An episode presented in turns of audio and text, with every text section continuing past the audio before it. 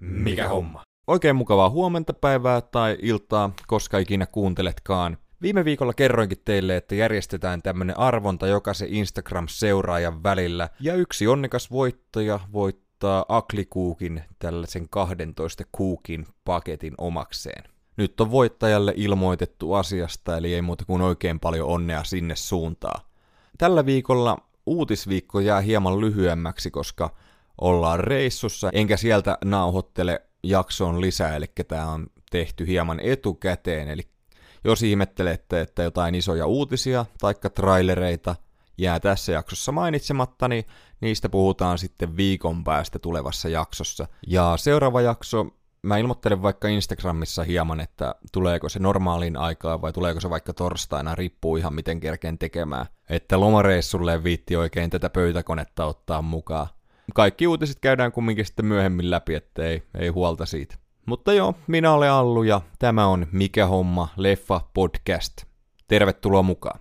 Leffa uutiset, mikä homma. TV-alan palkintokaala, eli Emmykaala, järjestetään 12. päivä syyskuuta, ja nyt oli julkistettu ehdokkaat, ja eniten ehdokkuuksia keräs ansaitusti HBO Maxin Succession, joka on kyllä aivan uskomattoman hyvä sarja. Mua on jo vuosia harmittanut, että tätä ei nähdä Suomen telkkarissa tätä kaalaa, koska musta tuntuu, että useita tää kyllä kiinnostaisi, kuten meikäläistä.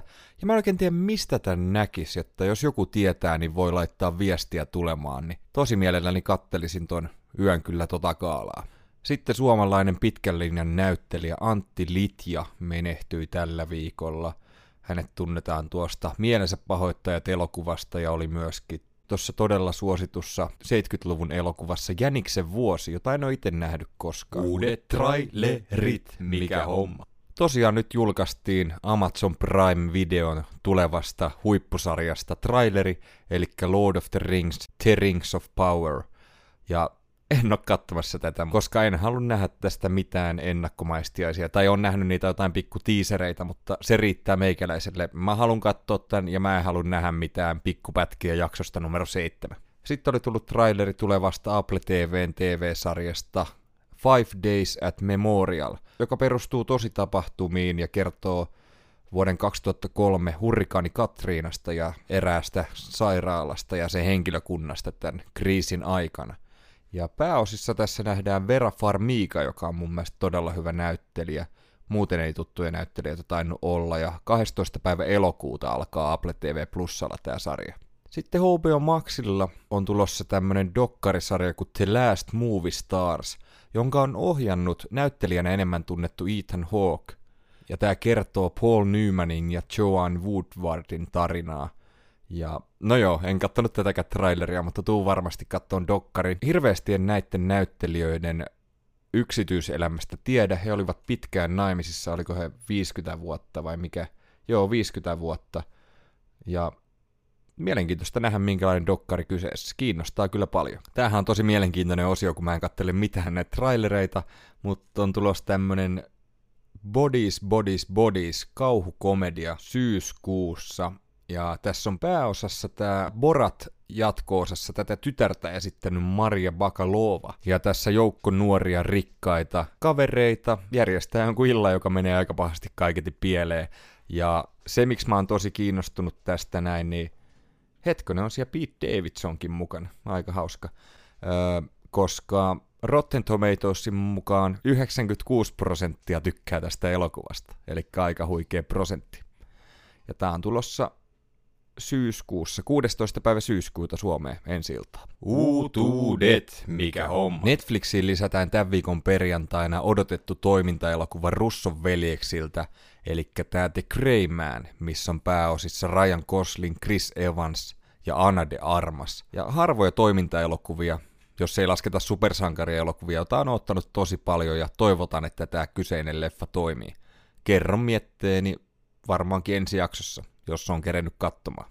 Mitä on tullut katottua, mikä homma? Viime viikolla tuli katottua Ridley Scottin elokuva House of Gucci, joka oli aikamoinen pettymys, ja nyt tuli katottua Disney Plusasta Herran toinen elokuva vuodelta 2021, eli The Last Duel. Mulla ei ollut mitenkään hirveästi kiinnostusta tähän historialliseen elokuvaan.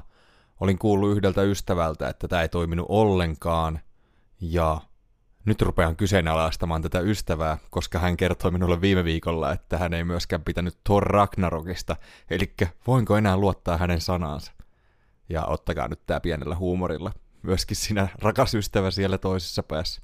Tämä elokuva kertoo tosi tarinan tämmöistä ranskalaisesta kaksintaistelusta, jossa Jean de Carouge, jota esittää Matt Damon, haastaa entisen ystävänsä Jack LeCrissin, jota esittää Adam Driver, kaksintaisteluun, koska tämä Matt Damonin hahmon vaimo Marguerite, jota esittää Jodie Comer, syyttää tätä Adam Driverin hahmoa, että hän on raiskannut tämän. Olipas sekavasti kerrottu synopsis. Tämä elokuva on tosiaan ohjannut Ridley Scott, ja screenplayn tähän on tehnyt Nicole Holofkener sekä Ben Affleck ja Matt Damon. Ja tosiaan ei ollut suuret odotukset tätä elokuvaa kohtaan, ja kun tämä elokuva alkoi, niin en myöskään ollut mitenkään hirveän fiiliksissä. Ja sitten kun selvisi, että tässä käydään tämä sama tarina kolme kertaa lävitse jokaisen näiden hahmon silmin, eli aluksi Matt Damonin esittämä hahmo sitten Adam Driverin ja lopulta Jodie Comerin hahmon silmin. Tämmötteet harvoin toimii. Tulee mieleen toi The Affair-sarja, jossa on samankaltainen kerrontatyyli, ja sitä mä en jaksanut katella, vaikka se on aika kehuttu, ja ehkä joskus kattelen. Mutta tässä tämä toimi niinku todella hienosti. Tykkäsin tosi paljon. Ja sit kun pääs yli tästä Matt Damonin hiustyylistä tai Fledasta, ehkä tää on oikeampi sana tähän, tää oli siis aivan loistava elokuva. Ja tosi mielenkiintoista nähdä, mitenkä nämä eroo toisistaan. Ja lopulta sitten tämä Jodie Comerin tarina on se totuus tästä. Tämä toimi siis niinku todella hienosti aivan hirvittävä vääryys, että Jodie Comer ei saanut tästä mitään Oscar-ehdokkuutta kautta voittoa. Tässä hän jälleen todisti, kuinka valovoimainen tähti on. Oli siis todella huikea tässä. En ole suurin Matt Damon-fani ollut oikeastaan koskaan. On, niin hän on ihan hyvä välillä – ja tässä toimi oikein hyvin, samoin kuin Adam Driver. Sitten tässä oli myöskin Ben Affleck, joka oli myöskin hieman erikoisen näköinen kaveri tässä. Ja hän ei ole hirveästi vetänyt teitä inhottavia rooleja. Mun mielestä toimi oikein kivasti tässä. Sitten täällä on myös Martin Xokas, joka tuli tunnetuksi itselle alun perin tosta XXX-elokuvasta, missä oli Vin Diesel pääosassa. On tehnyt Ridley Scottin kanssa aikaisemminkin yhteistyötä, muun muassa tuossa Kingdom of Heaven-elokuvassa. Varsinkin tämä Jodie Comerin hahmon silmin nähtävä tarina, joka nähdään elokuvan lopussa, toimi todella hienosti. Tässä on useita tosi karseita kohtauksia. No Aata on todella verinen elokuva, ettei kaikista herkemmille sovi, mutta dialogin puolesta myöskin. Et esimerkiksi kun tässä eräs hahmo puhuu tästä raiskauksesta, niin virallisesti ei ole kyse hänestä, Raiskaus ei ole rikos naista kohtaan, se on omaisuusrikos miespuolista holhoojaa vastaan. Siis ai kauhea, kun punotti korvia. Ja sitten kun tämä vaimo kertoo miehellensä tästä raiskauksesta, niin tämä mies kiroaa, että kuinka paljon pahaa tämä toinen mies voi tehdä minulle. Niin ai että, ai kauhea. Samoin tämä kuvaa jotenkin tosi hienosti. Yleensä on totuttu näkemään miehet pääroolissa tämmöisissä elokuvissa ja se on juurikin sitä niin kuin kunniaa ja sankaruuden tavoittelemista. Mutta tässä tämä on käännetty tosi hienosti, eli tälle Matt Damonin hahmolle ei ole niin tärkeää se hänen vaimonsa hyvinvointi, vaan tässä on kyse loukkauksesta häntä kohtaan, kun hänen vaimonsa on raiskattu ja hän mieluummin riskeeraa oman henkensä sekä ennen kaikkea vaimonsa hengen tässä kaksintaistelussa, sillä tämän kaksintaistelun voittanut puoli julistetaan totuudeksi, ja jos tämä Matt Damon häviää tämän kaksintaistelun, niin hän kuolee kaksintaistelussa, jonka lisäksi hänen vaimonsa poltetaan elävältä. Ja olikin mielenkiintoista, mä mietin, että miten tästä saadaan jännitettä alun perin, kun mä kuulin tästä elokuvasta, että joku kaksintaistelu, whoopidoo. Mutta ei tässä kiinnostanut yhtään nämä miehet, että mitenkä heille käy, vaan tässä jännitti nimenomaan tämän Jodie Comerin hahmon puolesta. Ja kuinka karseeseen tilanteeseen tämä Matt Damonin hahmo hänet laittaa. Mun mielestä oli tosi mielenkiintoista nähdä myöskin tämä puoli, ja just nainen pääroolissa tämmöisessä keskiaikaisessa draamassa. Muutenkin oli tosi mielenkiintoista vertailla näitä eri tarinoita, kuinka jokainen on oikeassakin elämässä, oman elämänsä pääroolissa ja näkee tarinan hieman eri tavalla. Ja sitten näitä oli tosi mielenkiintoista verrata toisiinsa, että sitten nähtiin lopulta se totuus ja kuinka se sitten eroaa näistä muista tarinoista. Tämä raiskauskohtaus oli niinku aivan karsee. Teki, teki tosi pahaa katsoa ja siis tämä Jodie Comer on aivan uskomaton näyttelijä. Huhhuh. Onneksi maailma on muuttunut näistä vuosista, mutta edelleen on töitä aika paljon tehtävänä, että kun katsoo tonne Amerikan suuntaan, niin siellä on aika paljon asioita, mitä pitäisi parantaa. Tämä elokuva oli siis todella iso yllätys meikäläiselle. Mä jopa uskallan sanoa ensimmäisen katselukerran jälkeen, että kyseessä on mestariteos. Tämä niinku puhutteli meikäläistä tosi vahvasti ja en ole saanut tätä elokuvaa päästäni. Tämä jäi mietityttään tosi paljon. Sitten kattelin myös toisen Ridley Scottin elokuvan vuodelta 2017 All the Money in the World, joka kertoo tosi tarinan tämmöteen rikkaan suvun pojasta, joka kidnapataan ja, ja hänen isoisänsä pikkasen ahnekaveri J. Paul Getty ei sit suostu maksamaan lunnaita. Tää oli, mä en tiedä, periaatteessa tää oli kyllä pieni pettymys. Mä en hirveästi odottanut tältä elokuvalta – oikein mielenkiintoinen ja hieno kuvaus mun mielestä ahneudesta ja elokuvan pääpahikseksi melkein nouseekin tämä rikas isoisä, eikä sitten nämä kidnappajat, vaikka eivät hekään mitään pulmusia tietenkään olleet. Tässä nähdään pääosissa Michelle Williams, Christopher Plummer ja Mark Wahlberg. Ja Christopher Plummer tosiaan saikin tästä Oscar-ehdokkuuden ja mielenkiintoista oli, koska hän, hän korvasi Kevin Spacein tässä roolissa ja Spacey oli kuvannut jo kaikki kohtaukset ja elokuva oli täysin valmis. Ja sitten nämä syytökset tosiaan tuli julki. Ja sitten kuvattiin nämä kaikki kohtaukset uudelleen, missä hän oli. Ja mielenkiintoista just vertailla näitä trailereita, kun niitäkin löytyy netistä, missä on Kevin Spacey vielä mukana tähän lopulliseen tuotokseen. Joissain kohtauksissa selkeästi huomasi sen, että okei, tätä ei ole kuvattu uudelleen tai on käytetty green screenia, että se näytti erottu jotenkin tosi selkeästi sieltä. Mark Wahlberg ei tosiaan meikäläisen suosikkinäyttelijöihin kuulu, ja aluksi hän ärsytti jotenkin tosi paljon tässä, eikä sopinut rooliinsa, mutta loppua kohden kyllä parani, oli oikein hyvä tässä, ja Michelle Williams on kyllä aina loistava, on tykännyt hänestä myöskin. Ja Christopher Plummer oli kyllä todella vihattava roolissaan, huhhuh. Ja jännä, koska hän on aina vaikuttanut jotenkin tosi lempeältä rooleissaan, vaikka hän on esittänyt kaiken näköistä ja hän, hän nyt menehtyi tuossa viime vuonna. Sitten Charlie Plummer, joka esittää tätä pojanpoikaa, joka kidnapataan, oli myöskin todella hyvä roolissaan. En muista häneltä nähneeni mitään muita rooleja aikaisemmin. Kurkataan nyt vielä IMDBstä, onko mä ihan väärässä, mutta ei täällä kyllä taida olla mitään, mitä olisin katellut. Boardwalk Empireissa näyttäisi olevan, mutta no sitä mä en ole hirveästi nähnyt. Myöskin yhtä kidnappajaa esittävä Romain Duris oli oikein hyvä roolissaan, tykkäsin.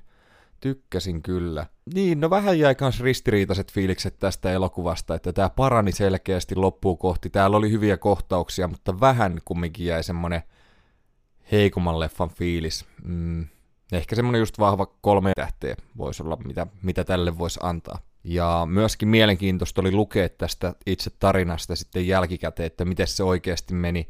Ja kaikki aika paljon oli faktaa kyllä. Ja sitten oli just surullista nähdä, että kuinka tämä vaikutti tähän nuoreen poikaan, joka oli 18-vuotias, kun hänet kidnappattiin. Hänhän sitten kärsi tästä lopun ikänsä, jäi pahaa huumekoukkuun ja muistaakseni 25-vuotiaana oli sitten ottanut mitä kaikkea huumeita, alkoholia ja saanut sitten jonkun kohtauksen ja menettänyt puhekykynsä ja halvaantunut. Ja hän oli sitten kuollutkin tuossa, oliko 2011, niin aika surullinen story. Kuten sanoinkin tuossa aikaisemmin, niin tämä kuvaa hienosti ahneutta. Tämä on niinku häikäilemätön tämä isoisä tässä. Mitenkä hän ei ole valmis maksaa niitä lunnaita, vaikka hän on maailman rikkain ihminen, niin kyllä niin kuin teki pahaa katella. Ja sitten kun hän suostuu johonkin, niin hänellä on ne ehdot siihen ja miettii verovähennyksiä, niin Ai kauhea. Sitten laitoinkin Instagramissa, että uskallaanko katsoa elokuvan vuodelta 2018 tämmönen kauhupätkä kuin Hiljainen paikka, eli A Quiet Place, jonka on ohjannut John Krasinski. Hän näyttelee myöskin pääroolia vaimonsa Emily Plantin kanssa.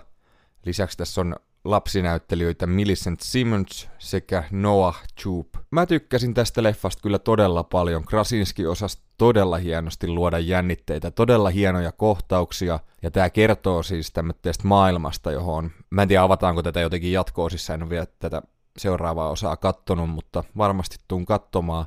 Eli jotkut jostain ovat hyökänneet jotkut avaruusoliot tai mitkä, mitkä monsterit nyt onkaan, ja he ovat sokeita ja metsästävät ainoastaan kuulon avulla, ja siksi pitääkin olla aika hissukseen, että oli, oli tosi karmivia kohtauksia, todella tyylikkäitä kohtauksia. Mä tykkäsin tästä kyllä valtavasti.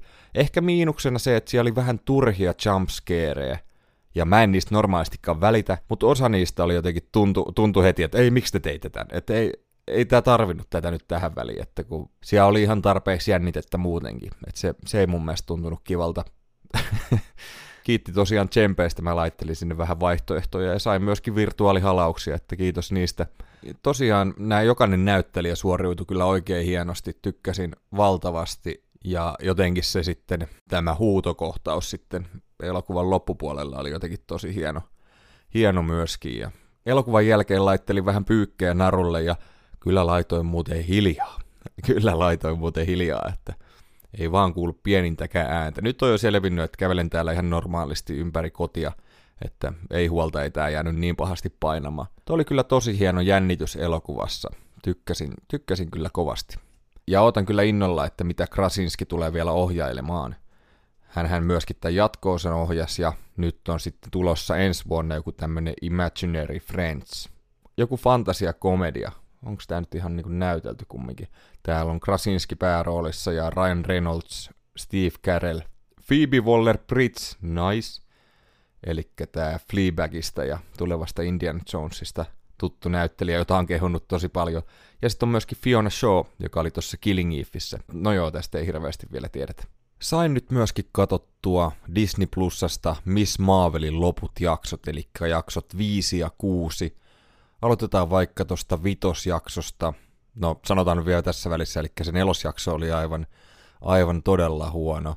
Ja vitosjaksossa ollaankin sitten matkustettu ajassa, ja toisin kuin yleensä aikamatkailussa, tämä ei kyllä meikäläiseen toiminut.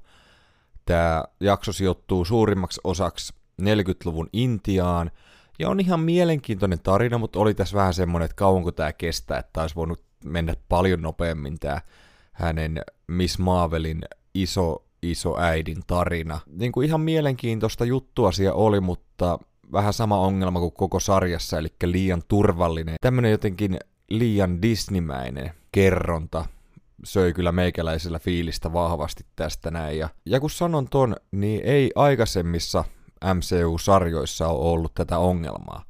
Siellä on uskallettu kokeilla vähän uusia juttuja, mutta tämä menee niinku todella turvallisilla vesillä. Sitten kun tämä Kamala Khan palaakin tähän nykyaikaan, ja siellä on tämmöinen mukatunteellinen kohtaus, kun tämä naima sulkee tämän portin, niin hirveän tunteelliset musiikit ja tuntuu jotenkin tosi kliseiseltä. Sen jälkeen on kumminkin mielenkiintoinen juttu ja hieno lopetus jaksolle, kun Kamalakaan antaa isoäidilleen hänen perheensä valokuvan, minkä hän sai sieltä menneisyydestä. Se oli ihan kiva. Siinä toimi myöskin fiilis, fiilis kyllä hyvin. Jaksohan loppuu tuohon, kun tämä Kamran saakin nämä voimat ja siitä siirrytäänkin sitten kutosjaksoon. Kutosjakso alussa Bruno sekä Kamran pakenee metrossa jahtaajiaan ja siis aivan järkyttävän huonoa visuaalista efektiä tässä, siis niinku aivan karseen näköistä. Ja sitten mennään tänne Kamalan kotiin, jossa hänen vanhemmille on nyt selvinnyt, että hän on tämä supersankari. Ja he sitten kannustaa tytärtään tässä, joka on tosi outo, koska sarjan alussa he ovat tämmöitä tosi ylisuojelevaisia, eivätkä anna hänen mennä tähän fanitapahtuma Avengers-koniin. Et sit he kannustaa häntä kumminkin olemaan supersankari, vaikka siellä yleensä on vähän vaarallisempaa kuin tämmöisessä fanitapahtumassa. Kumminkin he sanoo, että ole varovainen, mutta silti niin kuin ihan, ihan hölmö. Ja sitten hänen äitinsä on tehnyt hänelle tämän asun, ja mä tykkäsin kyllä siitä asusta, se oli oikein tyylikäs. Et se on pakko sanoa. Ja kiva, kun hän sai näitä eri osia asuunsa eri tärkeiltä henkilöiltä. Et se oli kiva lisä ja persoonallinen tapa luoda puku. Sitten nämä päätyy tänne lukioon, Ja mä en muista, tää suosittu tyttö, mikä sitä nimi, onko tää Joey vai mikä sen nimi on? Joo, koulun suosittu tyttö, niin hän näkee Kamala Khanin tai Miss Marvelin ensimmäistä kertaa ilman maskia. Ainakaan mä en muista, että hänellä oli tiedossa tämä henkilöllisyys, vai muistanko mä ihan väärin. Ja ei hän reagoi siihen ollenkaan. Ja sitten kun tämä Kamalan veli vaan pamahtaa paikalle, vaikka siellä on niitä agentteja ympäri koulua, ja se on vaan tullut jostain vessanikkunasta, niin tuntuu jotenkin tosi tyhmältä. Hölmösuunnitelma näillä, tosi tylsää toimintaa siellä lukiossa. Tämä Brunon tanssikohtaus, niin kuin tarkoitettu koomiseksi jutuksi, mutta teki tosi pahaa kattoa. Ja nämä agentit, ne vaan ampuu kaikkia, ei väliä ketä siellä on, tuntuu jotenkin todella oudolta. Ja sitten myöskin tämä Kamranin käännös tässä yhtäkkiä. Et ei edes käy ilmi mitenkään, että se hän, hänen äitinsä on menehtynyt, ja Kamalahan koittaa tätä salaisuutta pitää häneltä, koska hänellä nyt on tällä hetkellä vähän muitakin murheita siinä. Ja sitten hänessä vaan tapahtuu yhtäkkiä niin kuin semmoinen muutos. Ja hän rupeaa siellä sitten näitä agentteja, no ei hän nyt rupea tappaa niitä, mutta käyttää vähän enemmän voimaa siinä. Ja sitten tämä, että tämä damage control, niin nämähän on periaatteessa hyviksi, vaikka niillä on nyt vähän kyseenalaiset keinot siinä käytössä, eikä niiden tämä johtajakaan hyväksy näitä keinoja, mitä täällä käytetään, että agentti saa potkut.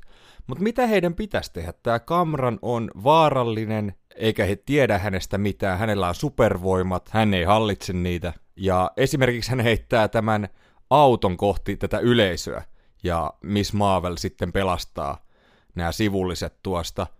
Ja silti tämä kaikki täällä ympärillä nämä tyypit kannustaa näitä molempia, Miss Marvelia ja Kamrania, ja kääntyy näitä agentteja vastaan, vaikka he koittaa kumminkin loppupeleissä vaan suojella kansaa. Ja just Miss Marvel, meidän sankaremme tässä, suojelee kaveria, joka koittaa vahingoittaa porukkaa. Et niinku tosi hämmentävää. Ja eikä mun mielestä järkeä millään tavalla. Sitten on tätä taistelukohtausta, voiko tätä edes sanoa taistelukohtaukseksi, niin näytti ihan hirveältä.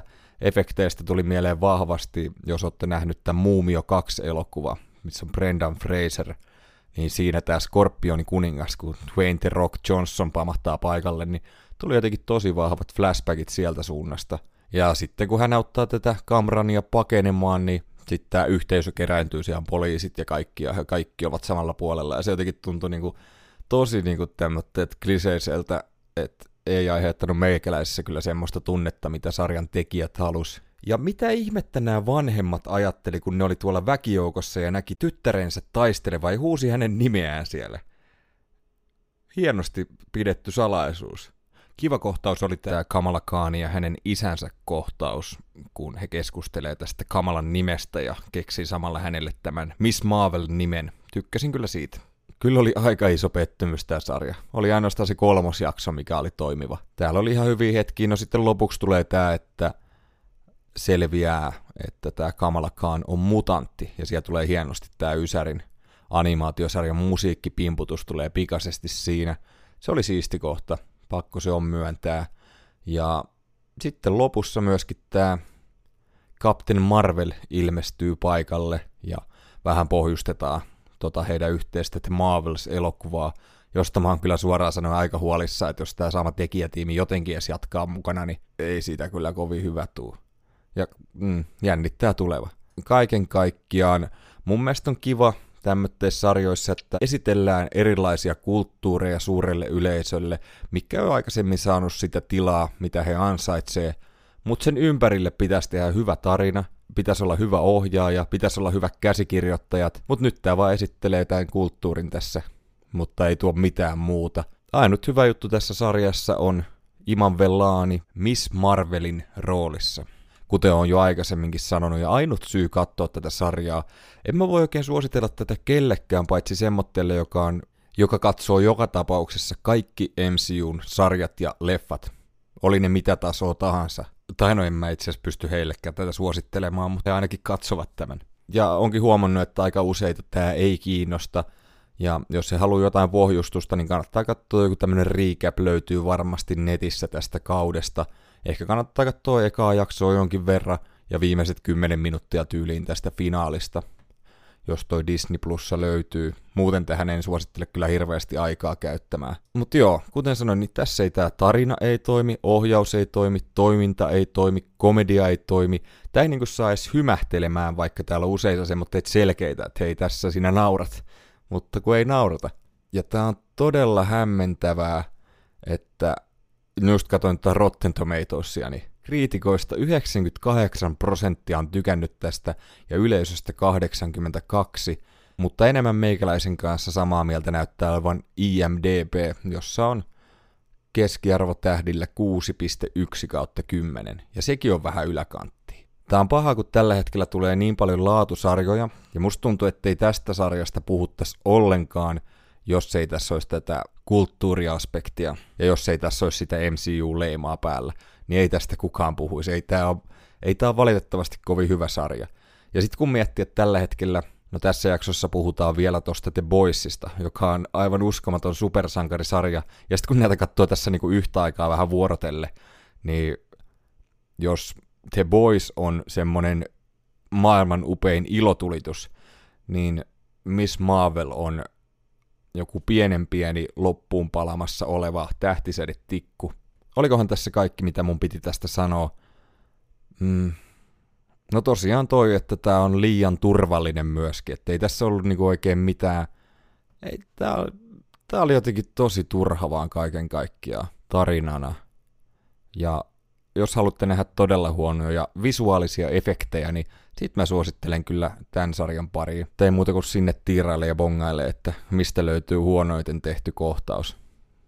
Ja tämä on, on tämä pakko sanoa, että, että aivan selkeästi huonoin MCU-tuotanto sekä leffojen että sarjojen puolella, kun miettii, että aikaisemmin, no mä en nyt What Ifia tähän lasken, mutta Falcon ja Winter Soldier taitaa olla meikäläisen mielestä heikoin, niin on se aika huikea sarja verrattuna tähän. Joo, olisiko se siinä? Sarjalle antaisin, no annetaan yksi ja puoli tähteä, ja muuten olisi puoli tähteä ilman Iman Vellaania ja tätä mutanttipaljastusta. Top-listaukset, mikä homma. Tämän viikon jaksossa listaillaan brittiohjaaja Ridley Scottin parhaat elokuvat. Mä tykkään kyllä valtavasti hänen elokuvistaan. Viime vuosina on selkeästi semmoista pientä epätasaisuutta. Että on ollut kyllä hienoja elokuvia, mutta jonkin verran taso vaihdellut kyllä. Että ei ole enää semmoinen niin kuin laadun tae, että vähän vaihtelee valitettavasti. Ja täällä on kyllä muutama sitten meikäläisen listalla semmonen, mikä herättää varmasti mielipiteitä, mutta halusin tämän kumminkin rehellisesti kertoa, että mitä mieltä on elokuvista, joten en ruvennut katteleen pelkästään noita Rotten Tomatoes ja IMDb-arvioita ja laittanut sen mukaan listauksia. Eli siellä 10 löytyy Skifileffa vuodelta 2015 Yksin Marsissa. Tässä elokuvassa Matt Damon jää jumiin Marsiin ja koittaa sitten sieltä päästä pakenemaan. Täällä on yllättävän kovat arviot mun mielestä, että IMDBssäkin 8.0 on tämän sivuston mukaan yksi arvostetuimpia ohjaajan teoksia. Mä kyllä tykkäsin tästä. Tässä oli jotenkin jännä fiilis, että tää oli hieman tämmönen komediallinen kumminkin. Jotenkin kuvittelee, kun katsoo tuota Ridley Scottin muuta katalogia ja sitten kun lukee tämän juonikuvauksen, että tämä olisi hieman vakavempi. Mutta tässä se toimii kyllä oikein hyvin ja saadaan kyllä myöskin siis tunnetta mukaan. Muutenkin tässä on loistava näyttelijäkaarti Jessica Chastain, Kristen Wiig, Kate Mara, Jeff Daniels, Michael Pena, Sean Bean, Sebastian Stan, Chivetel Ejiofor ja sitten myöskin Benedict Wong, joka on noista Doctor Strange-leffoista tuttu. Niin on tuolla vielä Donald Glover myöskin mukana, eli aika huikea kästi. On kyllä yksi mun suosikki Skifi-leffoista, vaikkei ihan sinne kirkkaimpaa kärkeä mahdukkaa. Sitten siellä yhdeksän, ehkä hieman yllättäen, tämmönen vähän kevyempi huijarielokuva Pelimiehet, eli Matchstick Men, jossa on pääosissa Nicolas Cage, Sam Rockwell ja Alison Lohman. Tämä on mun mielestä kiva leffa. Tästä ei hirveästi kannata etukäteen tietää. Nicolas Cage ja Sam Rockwell esittää tämmöitä huijareita, jotka sitten kohtaa tämän Alison Lohmanin esittämän henkilön ja he sitten yhdessä suunnittelemaan seuraavia huijauksia. Mä tykkään lopputvististä, toimii oikein kivasti. En ole tätä vuosiin nähnyt, mutta on tosi kiva leffa tykkään tämän tyylisistä elokuvista, varsinkin kun se on näin laadukkaasti tehty. Ja just kun Nicolas Cage on jälleen tämmönen hieman hullu kaveri tässä näin, niin tykkään kyllä tosi paljon. No niin, no sitten tulee ensimmäinen ehkä vähän mielipiteitä jakava elokuva. tai ei elokuva vaan, miksi se on näin alhaalla täällä listalla. Laitetaan tähän vuodelta 79 Alien, eli ensimmäinen osa tätä elokuvasarjaa. Ja kuten tiedätte, en ole suurin kauhuelokuvien fani, mä oon kerran tän nähnyt, eikä tää tehnyt niin suurta vaikutusta. Osaan arvostaa elokuvaa, mutta ei ole ihan mun juttu. Loistavia näyttelyitähän tässä on Sigourney Weaver pääroolissa ennen kaikkea. Ja oli kyllä tosi kiva nähdä, että tämähän on 40 vuotta vanha elokuva, niin aikakaudelle poikkeuksellista, että tämmöinen skifi-kauhuelokuva sarjan pääosissa nähdään nainen, ja Weaver vetää kyllä sen roolin loistavasti. Sitten täällä on myöskin Tom Skerritt, John Hurt, Harry Dean Stanton ja Ian Holm mukana. Ja mä en tiedä mitä mieltä mä oon tästä elokuvasarjasta. Mä tykkään kyllä siitä jatko-osasta Aliens, mutta Tämä ei ole kumminkaan ihan mun juttu, mutta piti tämä nyt kumminkin nostaa tänne listalle. Nostetaan seuraavaksi sitten tämä toinen, mikä varmasti jakaa mielipiteitä, että löytyy näin alhaalta. Vuodelta 82 Skifi klassikko Blade Runner. Ja tässä on paljon juttuja, mistä mä tykkään tässä elokuvassa, mutta tämä ei ole koskaan muuhun kolahtanut. Tämä on semmonen, että mä haluaisin tykätä tästä enemmän kuin mä tykkään. Et mä oon nähnyt tätä useaa otteeseen, mutta ei tämä oikein koskaan sille ihan täysiä kolahda. Osaan arvostaa elokuvaa, kyllä. Ja tässä just päärooleissa Harrison Ford, Rutger Hauer, joka vetää hienon roolin, Sean Young, Daryl Hannah ja näin edelleen. Sitten mennään sijalle seitsemän, ja sieltä löytyy vuodelta 2005. Tai mä en tiedä, onko tämä versio elokuvasta minä vuonna tullut, koska täältä löytyy tämä ristiretki seikkailu Kingdom of Heaven, jonka teatteriversio on mun mielestä aika heikko, mutta tällä listalla tässä kohtaa löytyy tämä Director's Cut, joka mun mielestä syventää tätä elokuvaa todella paljon ja on yksi suurimpia tämmöitä muutoksia teatteriversiosta ohjaajan versio, että kuinka paljon se tarina pystyy muuttumaan ja hahmot kehittymään. Mun mielestä Orlando Bloom ei ole oikea valinta tähän päärooliin, ja oli kaiketi huuissa, että Russell Crovea siihen myöskin puhuttiin. Ja olisi voinut olla oikein paljon toimivampia leffasta, varmasti puhuttaisikin siinä kohtaa enemmän. Ei Bloom tässä niinku huono oo, mutta ei ole kaikesta monipuolisin näyttelijä. Mutta muuten tämä kästi, siis aivan jäätävä. Eva Green tykkään valtavasti, Liam Neeson, David Tevlis, sitten pienessä roolissa Game of Thronesista tuttu Nikolai Kostel Valdo. Martin Sokas löytyy. Sitten Jeremy Irons vetää todella hienon roolin, tykkään valtavasti, ja ääniroolissa Edward Norton. Mun mielestä tämän elokuvan ensimmäiset kaksi kolmasosaa on todella hienoja, mä tykkään valtavasti tämän tyylisistä miekkaseikkailuista. No leffan loppu kyllä toimii, mutta tämä viimeinen taistelu ei ole mun suosikkeja. musta tuntuu, että aina kun mä katon tämän elokuva, niin on siinä kohtaa silleen, että eikä, nyt se kohta tulee. Et mä en, niin kuin, on se ihan tyylikäs, mutta siellä on paljon hienompia kohtauksia välissä. Tykkää myöskin tämän elokuvan musiikeista, joka jotenkin jännästi rakennettu myöskin, että siellä on semmoinen, tuntuu, että se musiikki lähtee nyt niinku täysiä, mutta sitten se laskeekin, se on jotenkin jännästi rakennettu. Harry Gregson Williams on tehnyt tämän scoren tähän elokuvaan. Sitten siellä viisi vuodelta 2007 rikoselokuva American Gangster, jos nähdään päärooleissa Denzel Washington ja Russell Crowe. Chivetel Ejiofor ja myöskin löytyy Josh Brolinia. Ja tää on oikein toimiva elokuva, mä tykkään tästä valtavasti. Kiva nähdä Denzel Washington tämmöisessä oikein kylmäävässä roolissa. Hirveästi jo herra tämän tyylisiä tehnyt, ettei tule muuta kuin toi Training Day mieleen. Ja tää on tosi tapahtuviin perustuva 70-luvulle sijoittuu. Kertoo tämmöistä huume pomosta, Frank Lucasista, jota Denzel Washington esittää, ja häntä jahtaa vasta poliisista, jota esittää Russell Crowe. Useita tosi hienoja kohtauksia tässä elokuvassa. Ja siellä neljä löytyy huikea sotaelokuva Black Hawk Down, eli Isku Mogadishuun, joka myöskin kertoo tosi tarina vuonna 1993 tapahtuneesta epäonnistuneesta sotilasoperaatiosta. Ja tämä on mun mielestä todella hieno sotaelokuva, yksi parhaista sotaleffoista.